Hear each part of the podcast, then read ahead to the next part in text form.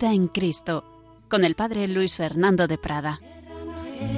Mi gracia en ti. Un cordialísimo saludo en el corazón del buen pastor, el que dio la vida por sus ovejas, el que está resucitado y vivo, el que se fue apareciendo a sus discípulos y a María Magdalena, la primera, la apóstol de los apóstoles. Vamos a hablar de ese encuentro de Jesucristo con María Magdalena. Sabéis que estamos en un bloque de este programa Vida en Cristo en que nos fijamos en encuentros de Jesús con distintos personajes que nos cuentan los evangelios, especialmente según el Evangelio de San Juan, porque nos estamos inspirando de una manera no exclusiva, pero sí particular en una obra de don César Franco, obispo, escriturista, que sabe muchísimo de Biblia y que tiene una obra que se llama El desafío de la fe, encuentros con Jesús en el Evangelio de Juan. Y hoy hablaremos de ese encuentro de Jesús resucitado con la Magdalena en la mañana de Pascua. Pero también estamos aprovechando para hablar de los nombres de Cristo. Si hablamos de encuentros con Cristo, pues hablamos del personaje que se encuentra con Cristo, en este caso la Magdalena, pero hablamos de ese Jesús. Y hemos estado viendo en días anteriores, siguiendo otra obrita estupenda, lamentablemente de un jesuita que ya nos dejó, el padre Manuel Iglesias, que estará ya con su Señor, y había publicado esta obrita, un poco parafraseando la famosa obra de Fray Luis de León, de los nombres de Cristo. Habíamos visto el título de Señor, habíamos visto el nombre de Jesús, habíamos visto el yo soy. Bueno, pues hoy vamos a ver el pastor. Jesús es el buen pastor que ha resucitado tras dar la vida por sus ovejas. Bueno, pues vamos a empezar por ahí. El pastor, ese nombre tan bello que se le da a Jesús y que es una de las primerísimas representaciones iconográficas de los primeros cristianos que nos encontramos en catacumbas, en distintos lugares, esa representación de Jesús como el pastor. Sí, dos nombres que hemos visto, el de Jesús y el de Señor, digamos, nos expresan los dos extremos, las dos naturalezas de Cristo, Jesús, nombre humano, y Señor, nombre divino. El de pastor se acerca a ambos lados, nos decía el Padre Iglesias, todo lo que diré ahora en esta parte y resumen de esta obra que os digo del padre Manuel Iglesias. Y nos indicaba esto, como este nombre de pastor, por un lado, nos lleva a la idea de poder, el creador y regidor del orbe es Dios, Él nos hizo y somos suyos, su pueblo y ovejas de su rebaño, dice el Salmo 100, pero también nos habla de cuidar, guardar con la ternura de nuestro Dios hecho hombre. Por eso Fray Luis de León decía, pastor en Jesús es oficio de gobernar y regir, pero su gobierno no consiste en dar leyes ni poner mandamientos, sino en apacentar y alimentar a los que gobierna. Sí, es un pastor, es un gobernante cariñoso y bondadoso, tanto que ha muerto por cada uno de nosotros. La palabra griega para decir pastor ya nos indica algo de esto, porque procede de una raíz que significa proteger y guardar, y se aplicó a reyes y autoridades. Señalaba a este respecto para Iglesias algunos ejemplos en Homero, en Egipto, pero vamos nosotros ya a centrarnos un poquito más directamente en esa palabra en la Sagrada Escritura. Algunos dicen, hombre, más bien tenía en la antigüedad un sentido negativo, porque había autoridades, pastores que descuidaban o maltrataban al rebaño. Y ciertamente en el capítulo 34 del profeta Ezequiel, madre mía, menudo rapapolvo se echa a los pastores, a los malos pastores de Israel. Este sentido peyorativo sobre todo se extendió en el judaísmo tardío, pero, pero hay muchos más textos que le dan un sentido positivo y grandes personajes que fueron pastores. Bueno, ya se nos habla de Abel, Abel el que fue asesinado por Caín como pastor, por supuesto Abraham, que iba trashumando con sus rebaños. Raquel, que fue al pozo para brevar las ovejas de su padre, pues era pastora. Moisés, que estaba haciendo cuando tiene aquella teofanía de la zarza, pastorear el rebaño de su suegro. David, David, el Señor lo sacó de los apriscos del rebaño, de andar tras las ovejas, y le prometió, tú apacentarás a mi pueblo Israel, tú serás el caudillo de Israel.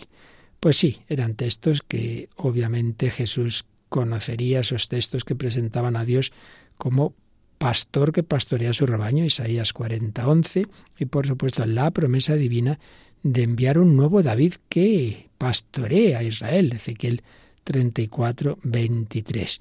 Era un punto clave en la doctrina judía, que ya ves pastor de Israel. Pero vamos ya al Nuevo Testamento y vamos en concreto al capítulo 10 del Evangelio de San Juan. Hay que decir que el contexto es de polémica.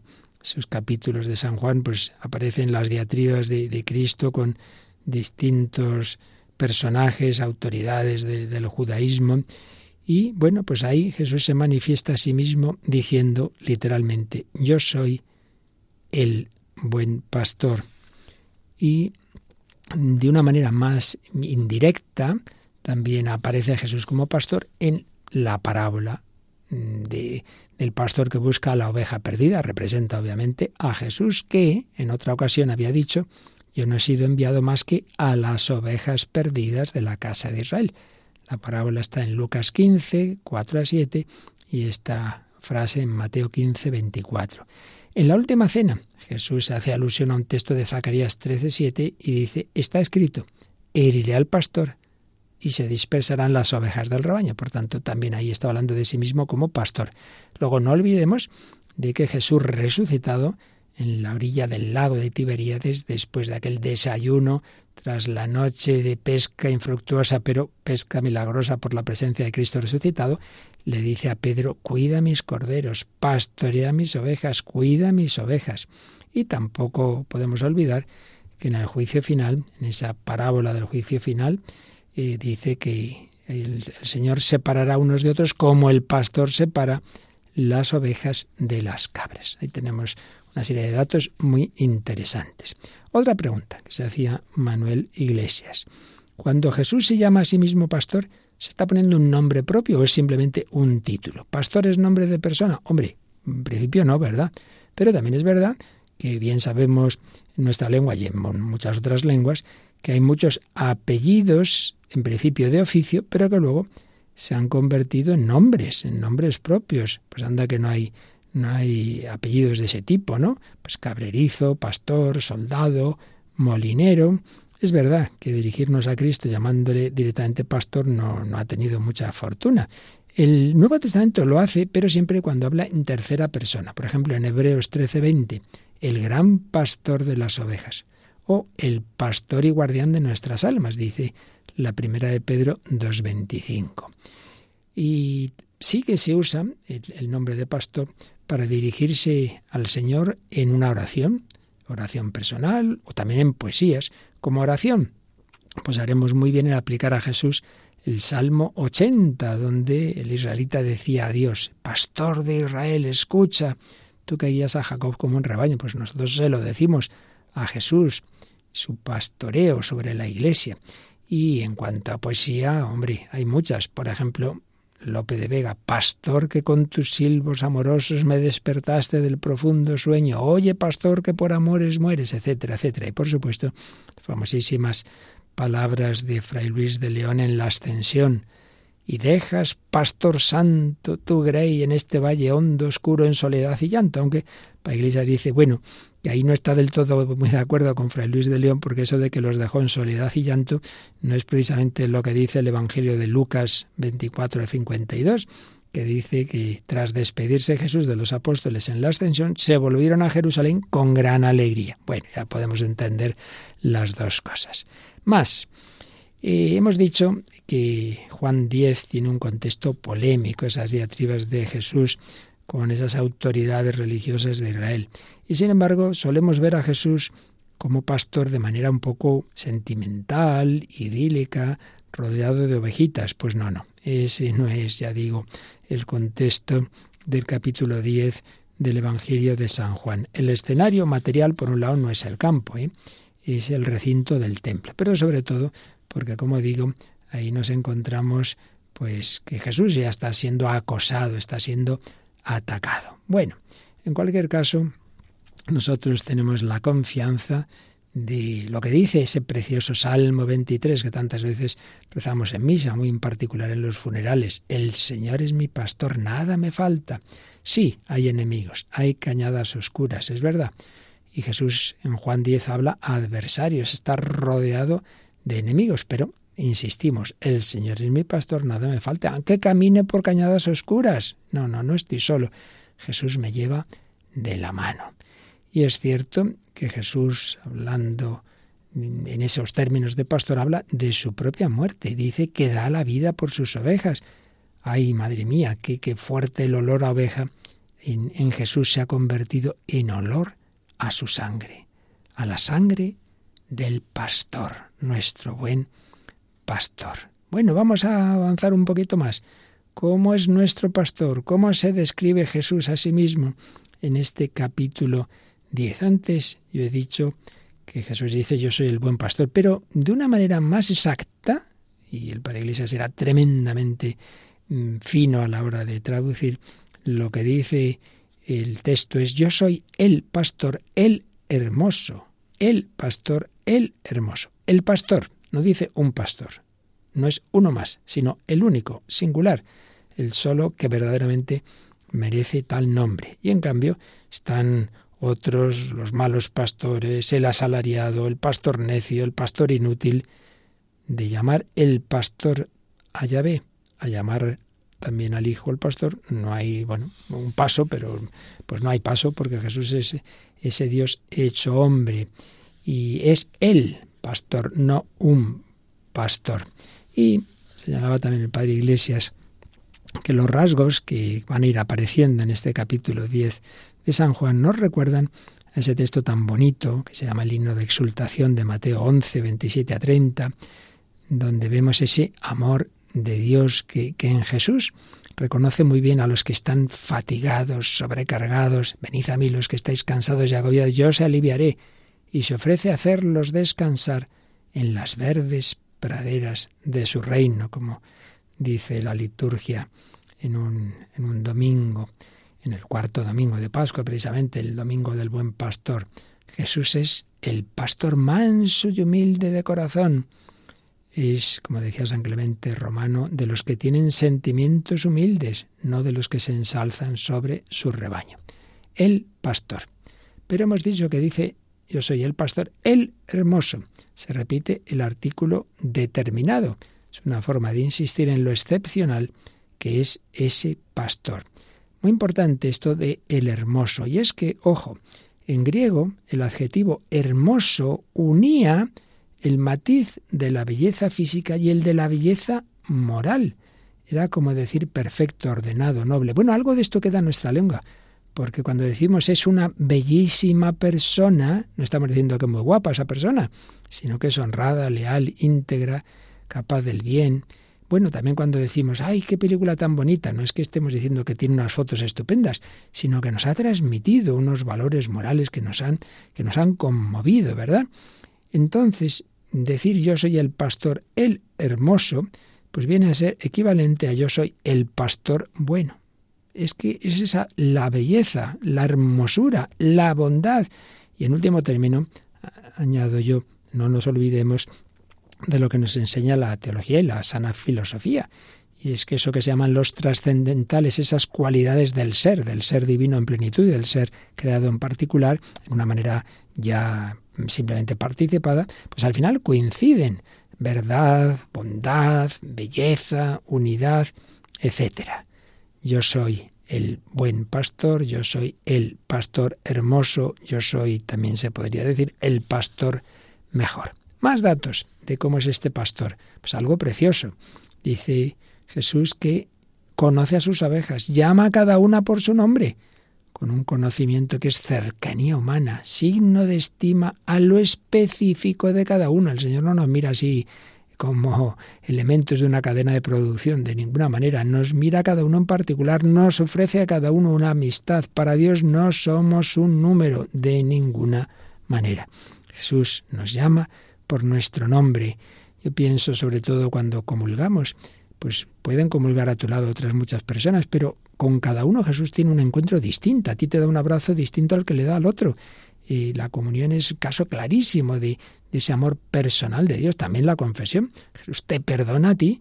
Si, si se dirige a ti, te llama por tu nombre, un rato de oración personal contigo, tratar de amistad con quien sabemos que nos ama, que diría nuestra Santa Teresa.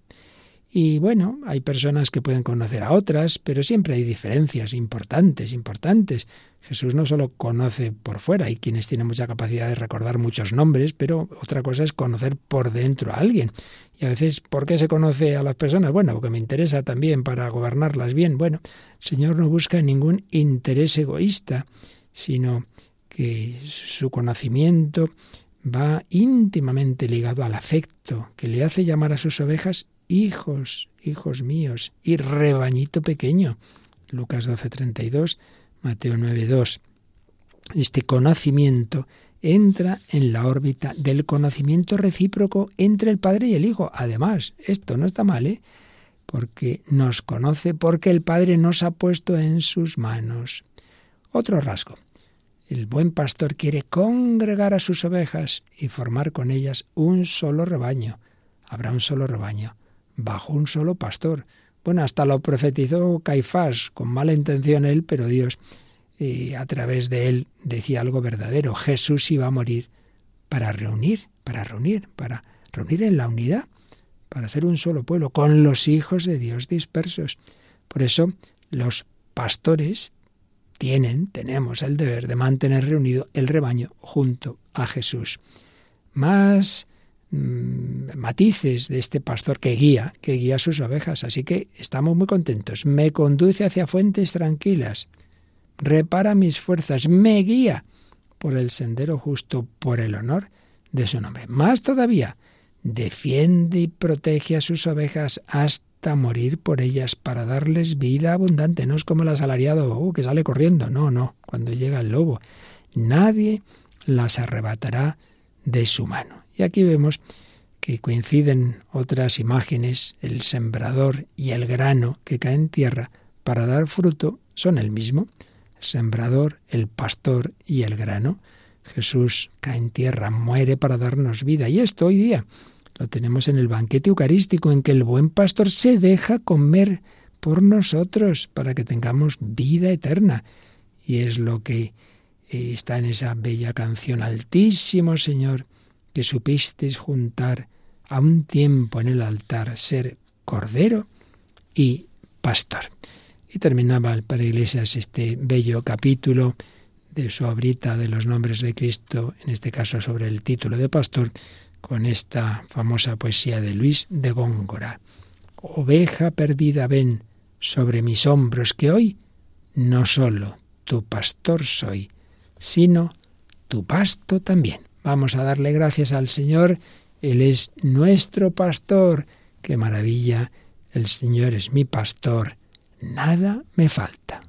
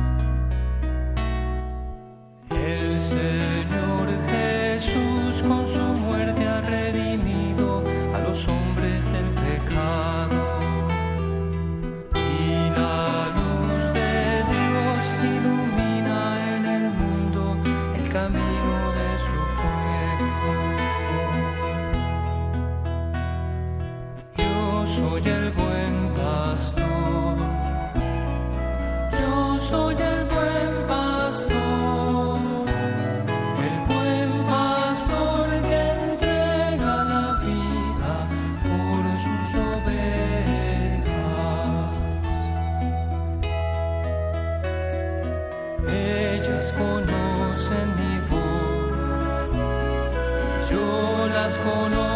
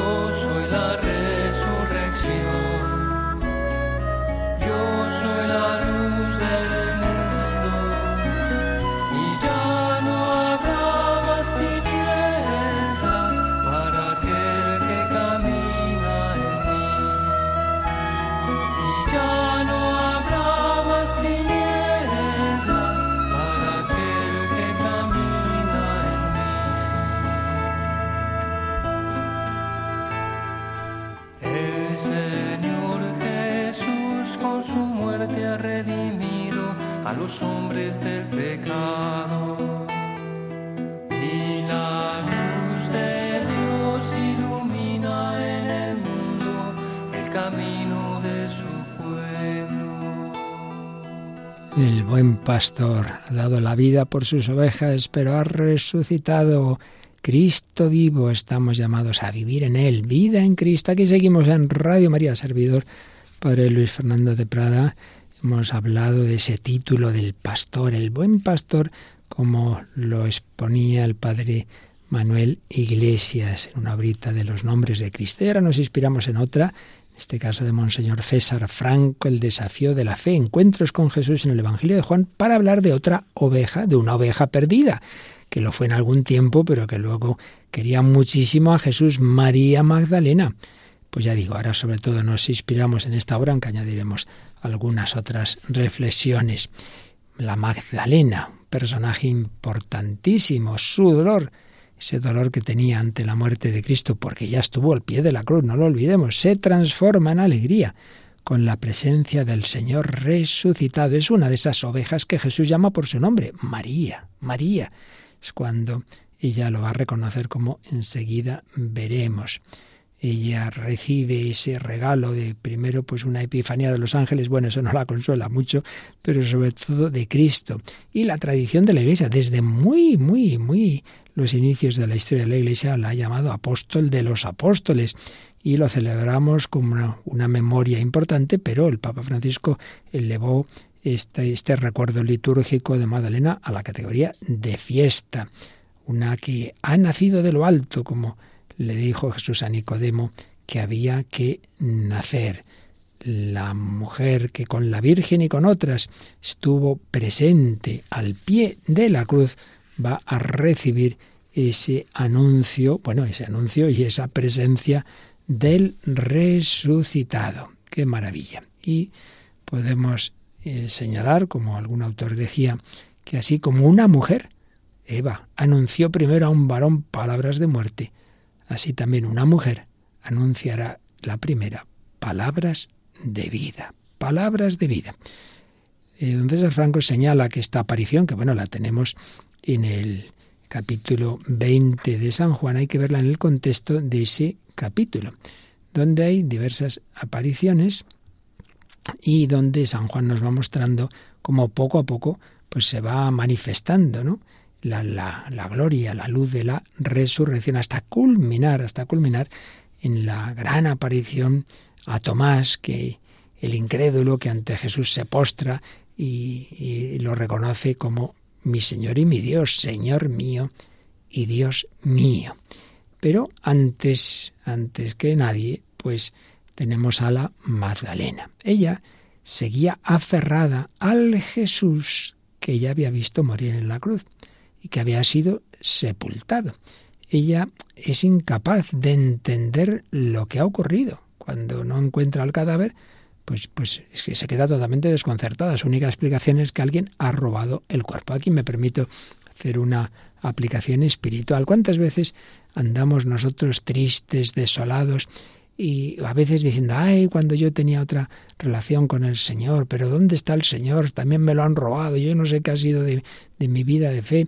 Vivimos de recuerdos, buscamos a un Cristo muerto en el fondo, pero hombre, que está a tu lado, que está vivo, ¿vale? Ahora no lo sentirás, ahora no tienes esa consolación, ahora el Señor no te da ese caramelito, bueno, pero Cristo está ahí también y muchas veces nos pasa eso, nos encerramos en nuestros pensamientos negativos, tristes, y como decía Tagore, si lloras porque se ha ido el sol, las lágrimas no te dejarán ver las estrellas. La Magdalena está tan encerrada en su tristeza que no se da cuenta de, de, lo que le están diciendo los ángeles y no se da cuenta de que tiene ahí a Jesús resucitado. Claro, le dicen los ángeles, pero, pero, pero, pero ¿por qué? Ah, les había dicho ya a todas las mujeres, no solo a ella, ¿por qué buscáis entre los muertos al que vive? No está aquí, ha resucitado. María busca a un Jesús muerto, cuando en realidad vive. A veces hay grupos cristianos que sí, que, que meditan la escritura, pero están así como muy encerrados, que no, hombre, que no, que Cristo está vivo, no tienen esa conciencia de un Jesús resucitado. Ay, además está todo tan mal en el mundo, nos encerramos aquí en casa, que no, que hay que salir, hay que ser discípulos misioneros. María busca un Jesús muerto cuando está vivo. Para ella, la muerte había sido el final de esa preciosa historia que ella había vivido mm, tan de cerca con ese Jesús que la había liberado de siete demonios, nos dice otro evangelista. Estaba aferrada a un cadáver y entonces era incapaz de ver los signos visibles de la vida, de la nueva vida. Por eso aparece muy constantemente en este texto el sepulcro, el sepulcro como lugar de la muerte, ir y volver del sepulcro, una carrera para aquí, otra para allá, primero avisa a Juan y Pedro, oye, que, que, que el sepulcro está vacío, otra vez se vuelve, en fin, está que si está con las mujeres, que si se queda luego sola llorando, que es cuando tiene la aparición. Aquí el sepulcro en esta primera fase, digamos, del texto es el foco de atención de los movimientos de los personajes. El sepulcro es el punto de referencia, pero el sepulcro prepara el camino para la segunda vez que María aparece junto a la tumba. Y ahí ya van a pasar cosas más especiales. En primer lugar, María se asoma y ve a los ángeles y se queda tan pancha. Esto tiene mucha gracia, como si fuera normal encontrarse ángeles que te hablan, ¿no? Pues no, es que es lo que os digo, estaba tan, tan dando vueltas a, a su, a su pena, que, que, hombre, si hay ángeles que te dicen que, que, que ha resucitado, en fin, pues eh, fíjate un poquito, ¿no? Pues nada, no, no se entera, no se entera. Bueno, primer signo de lo que había ocurrido, la piedra está quitada. Y aquí también tenemos otra aplicación espiritual. Las mujeres iban diciendo, uy, ¿quién nos moverá la piedra? Pues mira, no tenían que mover ninguna piedra, porque ya estaba quitada. Y esto nos pasa mucho. Empezamos a pensar en ay, cuando yo tenga que hacer esto, cuando tenga que hacer lo otro, ay, si a mí Dios me pide tal cosa. deja de cavilar del futuro, vive el día a día. Cuando llegue una circunstancia futura, si llega, muchas veces no llega, pero si llega, entonces tendrás la gracia necesaria para ese problema. Pero de antemano pensamos muchas veces en lo que a lo mejor tengo que hacer mañana con las fuerzas que tengo hoy, que no. Cuando Dios te pide hacer algo mañana, te dará una fuerza mañana, no hoy.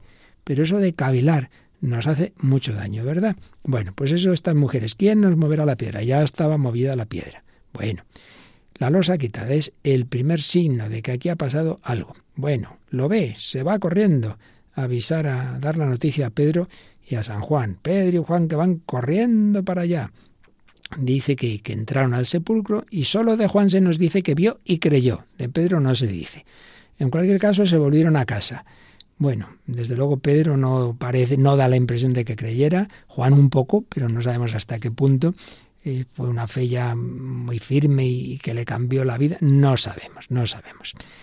Eh, porque al final simplemente los signos, yo no, no. Hasta que no se apareció Jesús realmente los apóstoles no cambiaron radicalmente. No. Bueno, vamos a ver esta aparición que como digo tenemos en Juan 20. Estaba María fuera junto al sepulcro llorando. Y mientras lloraba, se asomó al sepulcro. Juan 20, 11.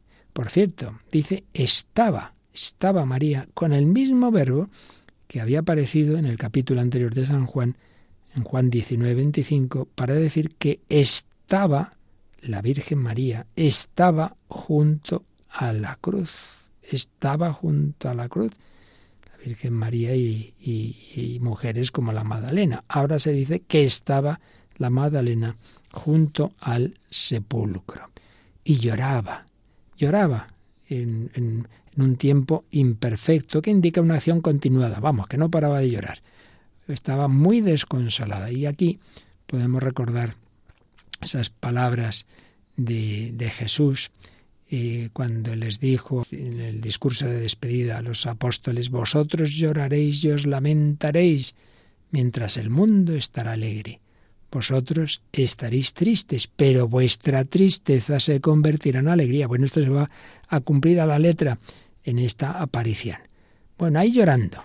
Y en esto, y en esto se asoma al sepulcro y vio dos ángeles vestidos de blanco, uno a la cabecera y otro a los pies, donde había estado el cuerpo de Jesús, que le preguntan, Mujer, ¿por qué lloras? María contesta, porque se han llevado a mi Señor y no sé dónde lo han puesto. ¿Por qué lloras? Como digo, ya llama la atención que se queda tan tranquila de haber visto a los ángeles, como si estuviera acostumbrada a ver ángeles todos los días. No le entra temor, cosa que sí aparece en, otras manifestaciones de ángeles, todo el que los ve se asusta bastante, ¿no? Y el mismo relato que se habla de la aparición del ángel a las mujeres en Mateo 28, pues ahí desde luego la reacción es distinta. Pero nada, María está indiferente. Mientras ella no vea a Jesús, lo demás le da igual. Y ve, ve, porque a continuación dice, María se vuelve, estaba muy quieta, siempre se habla varias veces de que se vuelve, que se mueve, se vuelve y ve a Jesús de pie, pero no sabía que era Jesús. Ve, pero no conoce. Esto nos pasa a nosotros. Pero hombre, que tienes al Señor delante, sí, pero no me entero. No me entero. También recordemos en esa pesca milagrosa que decía yo antes de Tiberíades, ven un personaje en la orilla, ¿quién será? Y San Juan enseguida dice, es el Señor, seguro. Pedro no había caído tanto, Pedro era más lento en eso, pero luego en cambio se tiró al agua, es que cada uno tenemos nuestro carisma. Bueno, pues María se vuelve y ve a Jesús, pero no sabía que era Jesús. Ve, pero no conoce. Y es que en San Juan aparecen claros distintos niveles del ver. No basta ver para creer si Jesús resucitado no toma la iniciativa de revelarse. Nosotros podemos y debemos buscar a Dios, pero hay que pedir a Él que se nos revele, que nos dé la gracia. Esto no se consigue porque uno es muy listo. ¿eh? Esto no es fruto de una investigación de laboratorio. Tú busca, busca, pero sobre todo pide, Señor, yo te estoy buscando, pedid y se os dará, buscad y encontraréis. Bueno, ahora ya María no tiene ante sí un mero signo, como era la piedra quitada o como los ángeles, no, no. Ya tiene a Jesús, pero no lo reconoce. Y entonces el resucitado inicia el diálogo con dos preguntas. Mujer, ¿por qué lloras?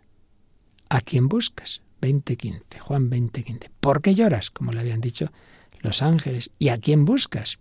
¿A quién buscas? Ay, ¿a quién buscas? ¿No nos suena esto? Pues es lo mismo que les dijo Jesús a aquellos primeros discípulos, entre ellos San Juan, evangelista seguramente, y Andrés, al principio del Evangelio de San Juan. ¿Qué, buscáis? ¿Qué buscáis? Maestro, ¿dónde moras? Venid y lo veréis. Sí, ¿a quién buscas? Esta pregunta la dirige Jesús al corazón de María la Magdalena y al tuyo y al mío, a todo creyente. Todos estamos llamados a buscar, a buscar el sentido de la vida, a buscar la plenitud, el absoluto, el infinito, la felicidad, la vida eterna. Jesús sabe lo que hay en el corazón de todo hombre y sabe que Magdalena le busca. ¿Qué buscas? ¿A quién buscas? La pregunta de Jesús a María, como digo, semejante a la del principio del Evangelio. ¿Qué buscáis? ¿Qué buscáis? En aquella curiosidad de aquellos hombres se centraba también en un lugar. Maestro, rabí, que significa maestro. ¿Dónde vives? ¿Dónde vives? Bueno, pues también aquí la Magdalena lo que quiere es dónde está el cadáver de Jesús. ¿Dónde? ¿Dónde? Sí, la diferencia es los apóstoles querían saber dónde vivía ese Jesús vivo. La Magdalena está empeñada en, en el cadáver. Y recuerda aquí don César con las palabras de Simón Weil, Dios y el hombre son como dos amantes que se equivocan sobre el lugar de la cita. Bueno, el que se equivoca es el hombre en este caso, claro.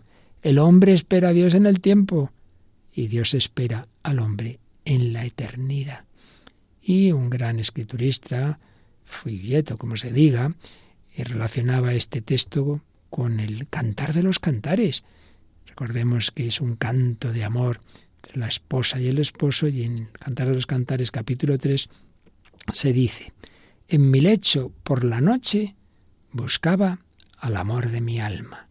Lo buscaba y no lo encontraba. Me levantaré y rondaré por la ciudad, por las calles y las plazas. Buscaré al amor de mi alma. Lo busqué y no lo encontré. Me encontraron los centinelas. ¿Habéis visto al amor de mi alma?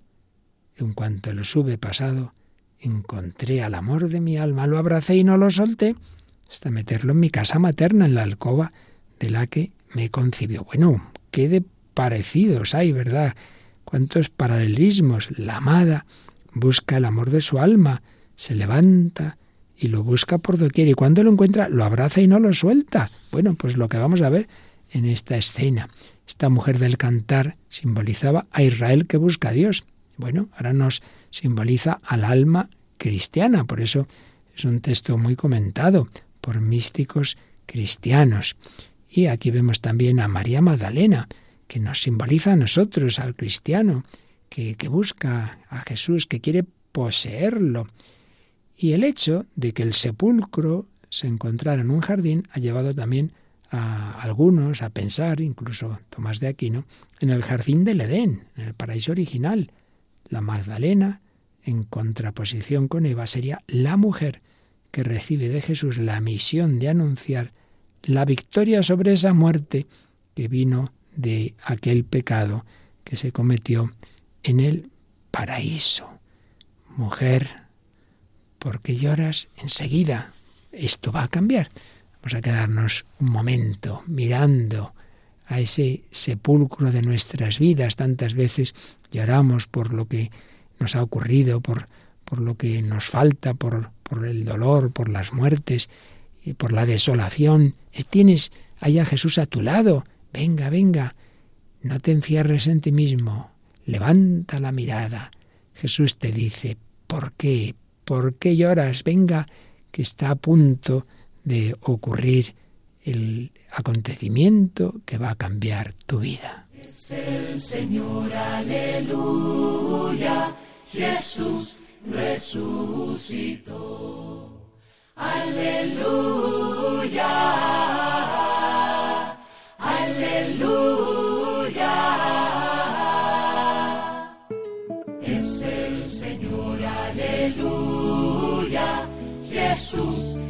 resucitó. resucitó el primer día muy de mañana van al sepulcro al salir el sol santas mujeres llevando aromas ven que la piedra alguien quitó baja del cielo resplandeciente una figura llena.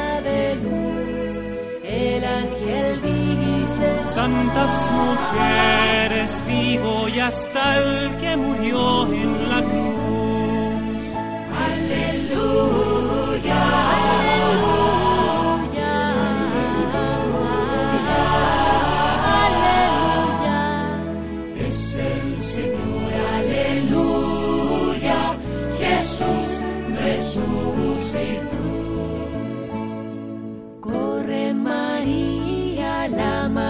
Magdalena, donde Simón y el apóstol Juan.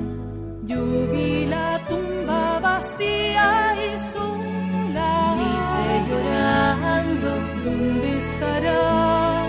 fuera llorando junto al sepulcro, ve Magdalena al mismo Señor. Lloras mujer, a quien tú buscas. Y en su dolor no lo conoció. Tu jardinero si lo tomaste.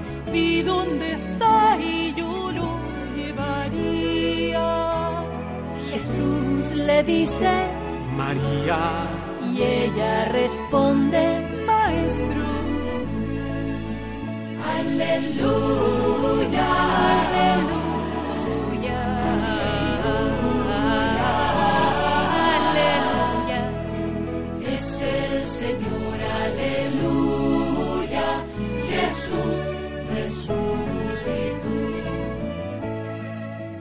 corre mujer y di a mis hermanos, subo a mi Padre, a vuestro Dios. Fue Magdalena y dio la noticia. di al Señor, ya resucitó. Resucitó, Aleluya.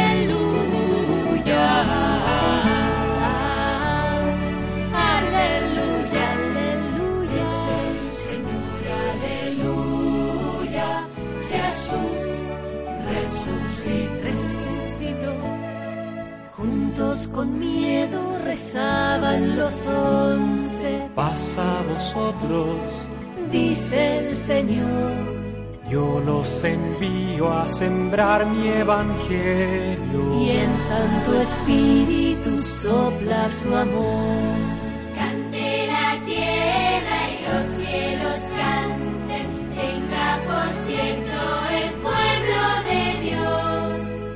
Ese Jesús a quien crucificaron es con Dios Padre del cielo, Señor. Aleluya, Aleluya,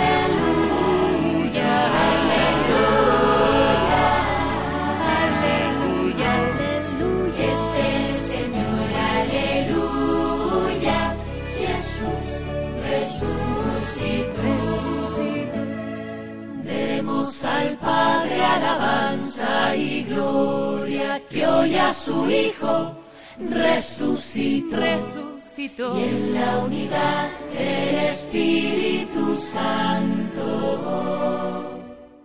reine por siglos y siglos Dios.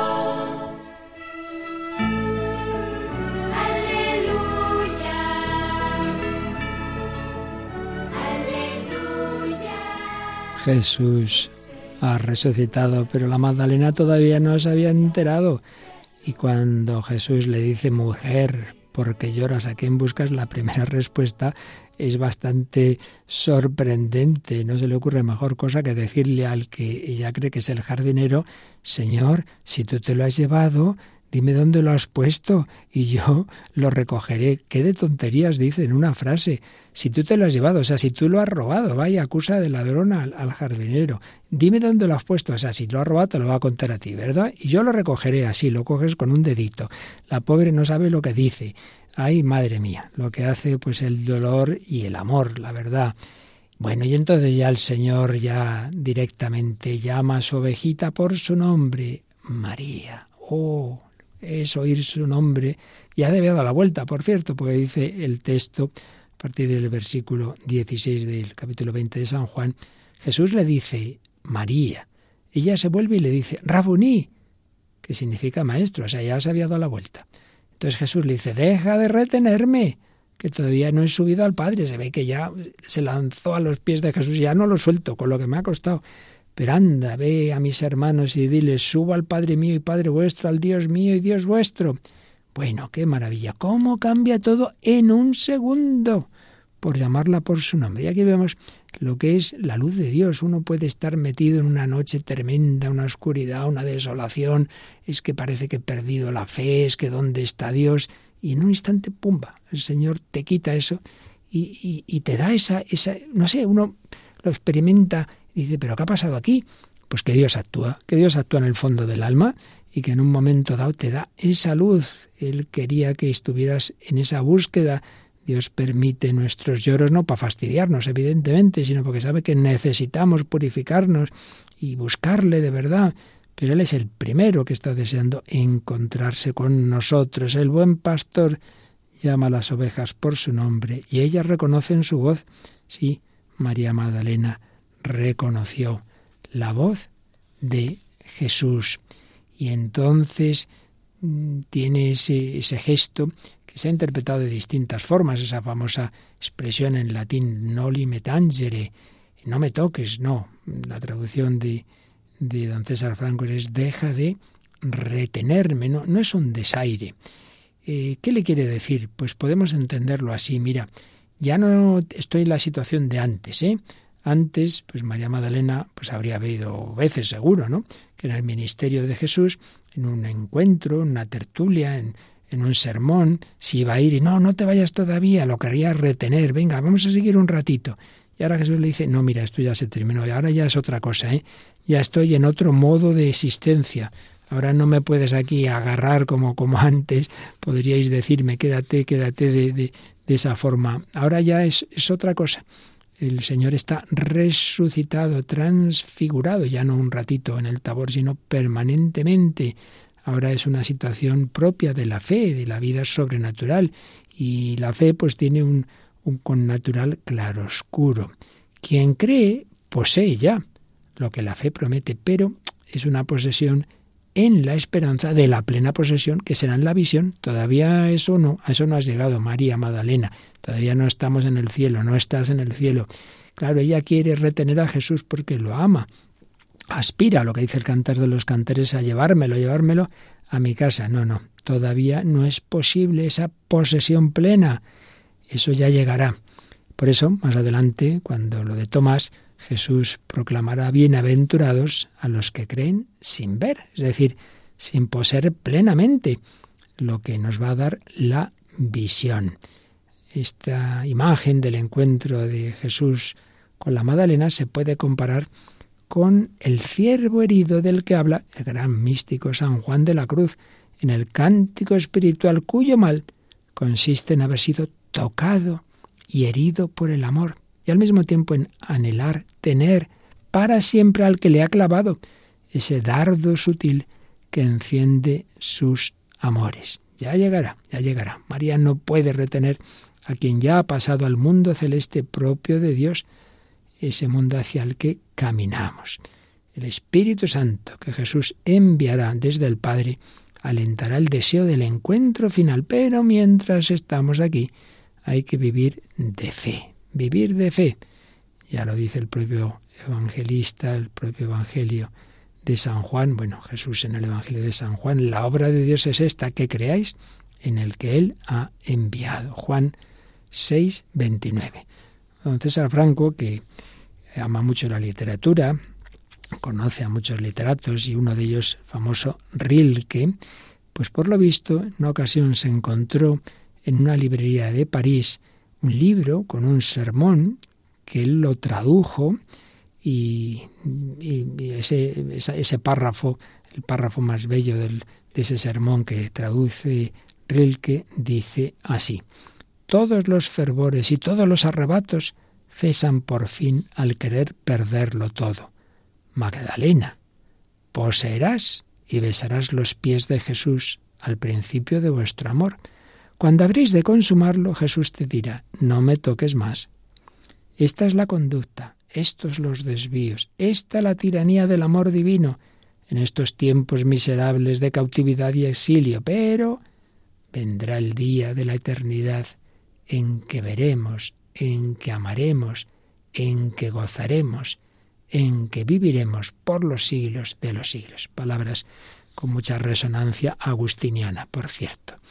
Bueno, pero hay una segunda dimensión en este no me retengas o deja de retenerme. Uno que a la situación ha cambiado y otra que ahora toca la misión, que aquí no te quedes aquí los dos juntitos, que ahora tienes tarea. Y entonces ve y dile a mis hermanos, subo a mi Dios y vuestro Dios, a mi Padre y vuestro Padre. Venga, venga, que tienes tarea. El apóstol de los apóstoles. En ella se cumple. Anunciaré, anunciaré tu nombre a mis hermanos. Eso, claro, es Jesús quien le dice, quien llama hermanos a sus discípulos, pero a través de la Magdalena les lleva ese anuncio. Claro, si el Señor, si el Verbo encarnado, ya había dicho el prólogo de San Juan, a los que le reciben nos da la capacidad de ser hijos de Dios, bueno, pues si somos hijos de Dios somos hermanos en Cristo. Esto aparece también en la carta a los hebreos, cuando se nos dice que por la encarnación el Hijo de Dios participa de nuestra carne y sangre.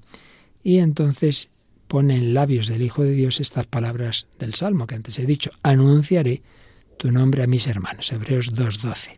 Y más adelante, aquí estoy yo con los hijos que Dios me dio. Esta correspondencia de hijos de Dios, hermanos de Jesús, expresa lo que ha ocurrido en la resurrección. Hemos sido redimidos y los discípulos a quienes Jesús ya les dijo que nos llamamos siervos y no amigos, ya ahora ya son hermanos, han recibido, hemos recibido la capacidad de ser hijos nacidos de arriba. Pues bien, María Magdalena recibe el mandato de comunicar a los hermanos de Jesús esta buena noticia. Subo al Padre mío y Padre vuestro, al Dios mío y Dios vuestro. Aquí yo normalmente he escuchado la interpretación a la que hace alusión también don César Franco de la diferencia entre el ser hijo, en el caso de Jesús, que es hijo eterno, claro, natural de Dios, y nuestro caso, que es ser hijos adoptivos. Obviamente eso es así, pero don César piensa que en este versículo, el subo al Padre mío y Padre vuestro, al Dios mío y Dios vuestro, no se refiere a eso, sino que sería como un énfasis que se podría traducir así, subo a mi Padre y también vuestro Padre, a mi Dios y también vuestro Dios. Por tanto, recalcaría Jesús los estrechos lazos establecidos por el misterio pascual que nos hermana de tal manera con él que ya nada ni nadie puede destruirlos. Jesús, en su subida al Padre, nos lleva con Él, nos ha comunicado la vida divina. Pues sí, María la Magdalena fue y anunció a los discípulos, he visto al Señor, y estas cosas dijo a ella. En la Biblia de la Conferencia Episcopal le da un giro a la frase que originalmente está en estilo directo y dice, he visto al Señor y ha dicho esto. Bueno, nos da igual. El caso es que María Magdalena cumple esa tarea de, de anunciar al Señor. He visto al Señor. María ha visto al Señor, el Señor, que ya es el título de Jesús resucitado. Esto recuerda cuando San Pablo, al hablar de su aparición en el camino de Damasco, dice, ¿no soy yo apóstol? ¿No he visto a Jesucristo nuestro Señor? Y también los discípulos, cuando le cuentan a, a Tomás el incrédulo que han visto a, a Jesús, le dicen eso, hemos visto al Señor. Para ser apóstol la condición fundamental es haber visto al resucitado. Bueno, pues aquí tenemos una escena preciosa para nuestra vida espiritual. Cuántas veces, como os decía, y parece que Jesús para nosotros simplemente es un personaje del pasado, está muerto, es un recuerdo, es un cadáver, y nos encerramos en nosotros mismos, leemos, meditamos, pero hombre, busca a Cristo vivo, Cristo vivo, que está contigo y no ves los signos, acude a Él, búscale en la oración, en la escritura, pero búscale en la Eucaristía, búscale en los sacramentos, búscale en la iglesia, y ya verás, ya verás cómo te dirá una palabra en cualquier momento te darás cuenta de que sí, que sí que Él estaba contigo, también en esos momentos en que parecía que se había escondido, que no, que no se ha ido, que está contigo, que está resucitado. No busques un cadáver. No, no. ¿Y por qué buscáis entre los muertos al que vive? Bueno, pues el capítulo de esta obra de don César termina diciendo cómo vemos aquí un camino personal de Magdalena hacia la fe, un camino dominado por ese anhelo de encontrar a Jesús, pero que ella creía que era un cadáver. Y aquí pues tenemos una enseñanza para cada uno de nosotros. Cuando tengamos la tentación de buscar a Jesús donde no se encuentra, en el ámbito de la muerte, no, no, ahí no está. Tienes que buscarlo en los signos de su presencia, el Señor está dentro de nosotros, delante de nosotros, en la Eucaristía, en los demás, en la Iglesia. La fe pascual es, debe ser, unir un correr hacia el resucitado con la firme convicción de que Él premiará nuestra perseverancia y enjugará nuestras lágrimas. Se ha cumplido la palabra de Jesús. Vuestra tristeza se convertirá en alegría.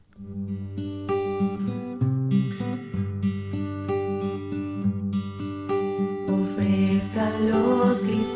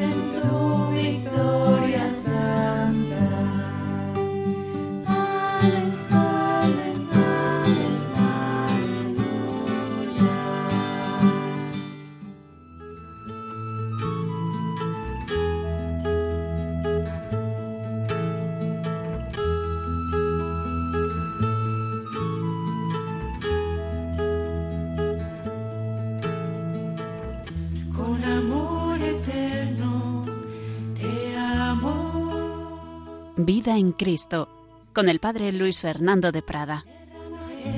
Mi gracia en ti. Con